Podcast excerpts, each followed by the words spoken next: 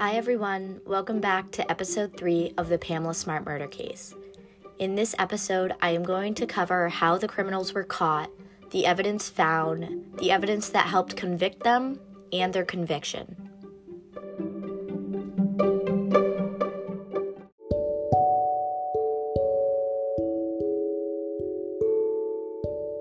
As life went on for a little while, Pam, Billy, Pete, JR, and Raymond thought they were in the clear and their almost perfect plan had been a success. Well, that was until Pete told Ralph Welch what had happened. Welch couldn't handle knowing the information he did, and he ended up telling JR's parents, which were the people he was living with at the time, that Billy and Pete had used JR's dad's gun to kill Greg. And JR's parents, they didn't know what to do with this information. I mean, it's pretty shocking to find out or hear the rumor that your child may have something to do with a murder. So they did the most sensible thing. They went to the police station, and that's when the whole plan came tumbling down on those boys. The boys went into a panic and they tried to flee the state to go to Connecticut using Patricia Randall's car to which she lent the boys because she didn't want her boy to get in trouble. I mean, she has that motherly instinct, and she really didn't want him to end up going to jail. So she lent them her car to travel to Connecticut with. But the only flaw in that was she didn't tell her husband what had happened. So when her husband, Frank Randall, Pete's father, found out, he called the boys and got into this huge yelling match with Pete. And the boys eventually obediently traveled back home because Pete's father threatened to report the car as stolen. So they really had no other choice because they were going to be fugitives either way. So once they got back home, the police eventually um, got warrants to have them arrested.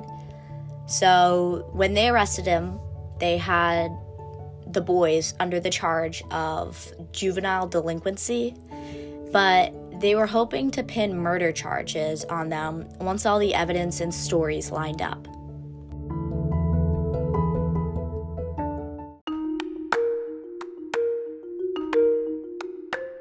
So, evidence wise, the police had no evidence to directly convict the boys.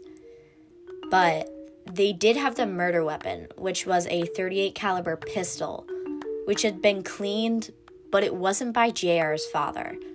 See, another important detail in this case is that the gun had been in JR's dad's drawer, but it had gunpowder residue on it from when the first time JR used it when his father took him hunting. So that gun was somehow wiped clean in the drawer. But gunpowder was originally on it when JR's father put it in the drawer.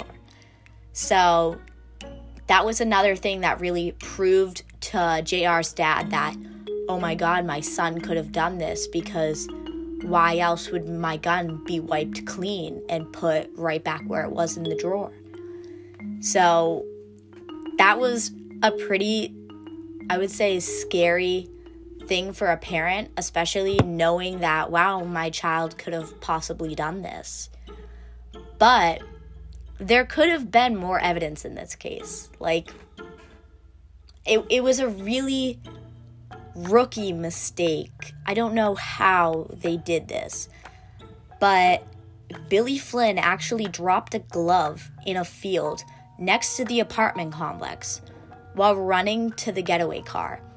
So when they had state police there, you know, searching the area, seeing if they can find anything, they saw the glove in the field. They assumed it was like garbage, someone left it here, something like that, because they were those latex examining gloves, which, if you ask me, are very, I would say, thin if you want to do something like murder and not have your fingerprints left around. I mean, I don't know. I would have used thicker gloves. I, I don't know. But little strange, but the state police saw the glove, assumed it was trash or someone left it here, and they threw it in the trash. They threw it in the trash, assuming it had already been there before the n- murder. So, even though there was a murder investigation just a few feet away, they thought, oh, someone probably just left it here, it's garbage, and didn't even think, oh, maybe it has our murder suspect's fingerprints on it.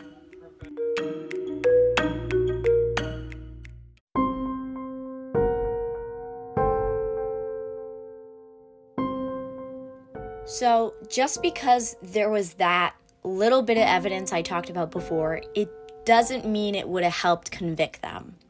Because in reality, there wasn't really any solid evidence to help make a conviction besides the confession that they eventually got from the boys and the murder weapon to which all the boys had access to. So, there had actually been an interview with one of Pam's close friends who was around 15, she was at the high school as well, to admitting Pam said she was planning to have Billy kill her husband. But of course, this girl who was named Cecilia, she didn't think he was gonna do it. She's like, oh, it's just a joke. Pam just doesn't like her husband. Like, it's not gonna happen. So, you would have realized or seen how shocked Cecilia must have been when she found out that Pam's husband had been murdered. So Cecilia kept her mouth shut for a while after police were interviewing her time and time and again until all that guilt was just eating up at her and she didn't know what to do anymore. So she went to the police and she told them her side of the story with, to which the police actually said, Hey, do you mind? We need evidence against Pam. Can we tape a wire to you? And can you maybe talk to Pam on the phone, meet up with her, and try to get her to talk about the murder? And of course, Cecilia, wanting to do anything to ease her guilt, said, Yes, of course. Even though she's friends with Pam, she knows that what had happened was wrong. She realized that. So she did what the police asked, but Pam was oddly suspicious, like abnormally suspicious to the point where you can tell that she had a part in this like big plan. She was very suspicious that someone was listening in on them, like the police had a chip in her um, phone that they could hear everything they were saying, which in reality, yeah, they could, but she didn't really know that because the police hadn't been telling her anything. So she was just very suspicious of everything, even in private, even when they were talking in private. Pam did not want to mention anything about this. She was paranoid. So it really leads you in to the point that she's lying about something and that she's definitely not innocent in all of this.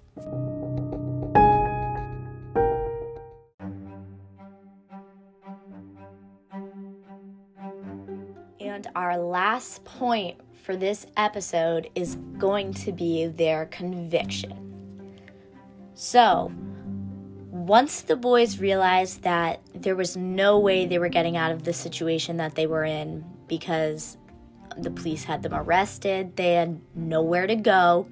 They couldn't say, I had no part in this because they obviously did. So eventually, after days and days and days of police bargaining with them, telling them, you're like, it's okay, just tell us what happened, like all of that, they eventually agreed to strike a deal with the state. And that deal was that the boys would plead guilty and they would testify against Pam in exchange for a reduced prison sentence, which is pretty crappy still. I mean, you got to go to prison e- either way, so I mean, might as well make it a shorter sentence. You don't want to be in there for a maximum sentence. That would just no, that doesn't sound fun. So I mean, if that was me, I'd get the I get the bargain deal. I mean, It's the best they're to do because they're not to get out of it even if they don't speak.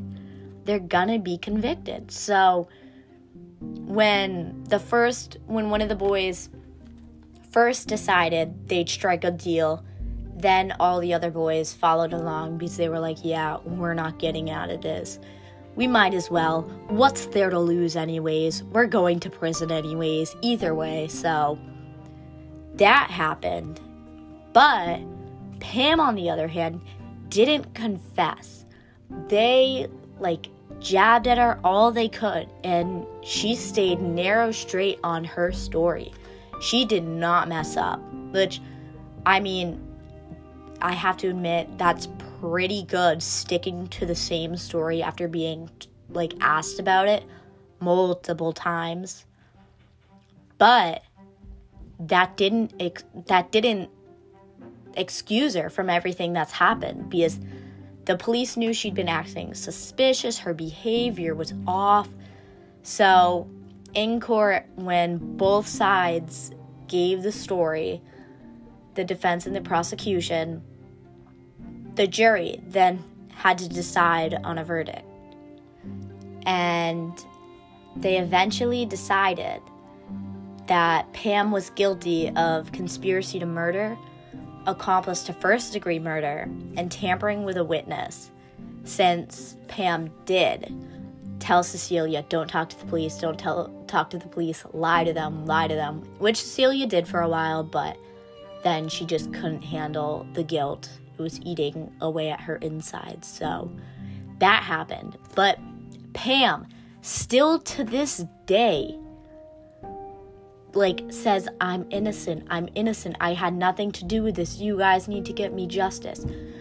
But just from hearing her actions, in like reading her actions, there's not a doubt in my mind that she wasn't guilty. She was definitely guilty. And I get it.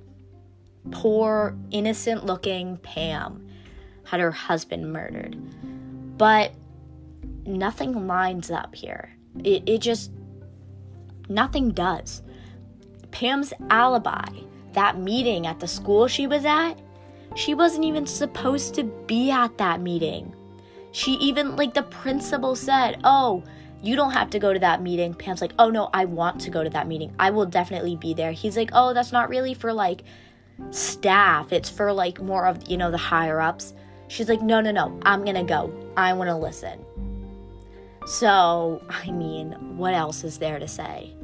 We have reached a verdict in these episodes that Pam is guilty, and so are the boys. So, thank you for listening to my podcast on the book Teach Me to Kill The Shocking True Story of the Pamela Smart Murder Case.